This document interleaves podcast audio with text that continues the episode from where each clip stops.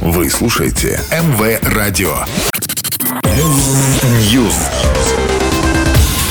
Всем привет, я Ника Романова, и это очередная порция актуальных новостей из мира музыки.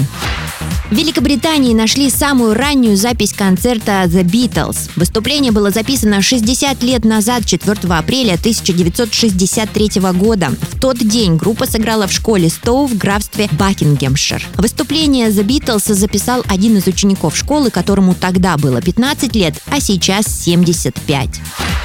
Джимми Пейдж поделился самой первой демо-записью The Rain Song группы Led Zeppelin. Изначально песня называлась The Seasons в честь 50-летия пятого альбома Led Zeppelin Houses of the Holy. Музыкант поделился до этого никогда не публиковавшейся ранней инструментальной версией песни.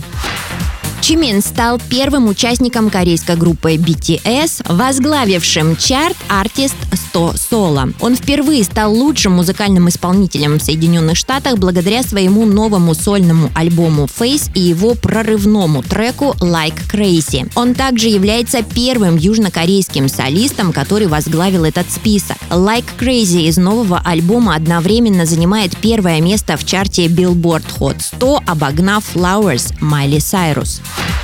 Группа «Дискотека Авария» выпустила в свет сингл «Воля и разум» кавер-версию знаменитого хита «Арии». Вместо гитарных рифов музыканты используют похожие на них трансовые сэмплы и сэмплированные гитары. Оригинальная версия песни «Воля и разум» была представлена в 1986 году. Пока все. До новой порции. News.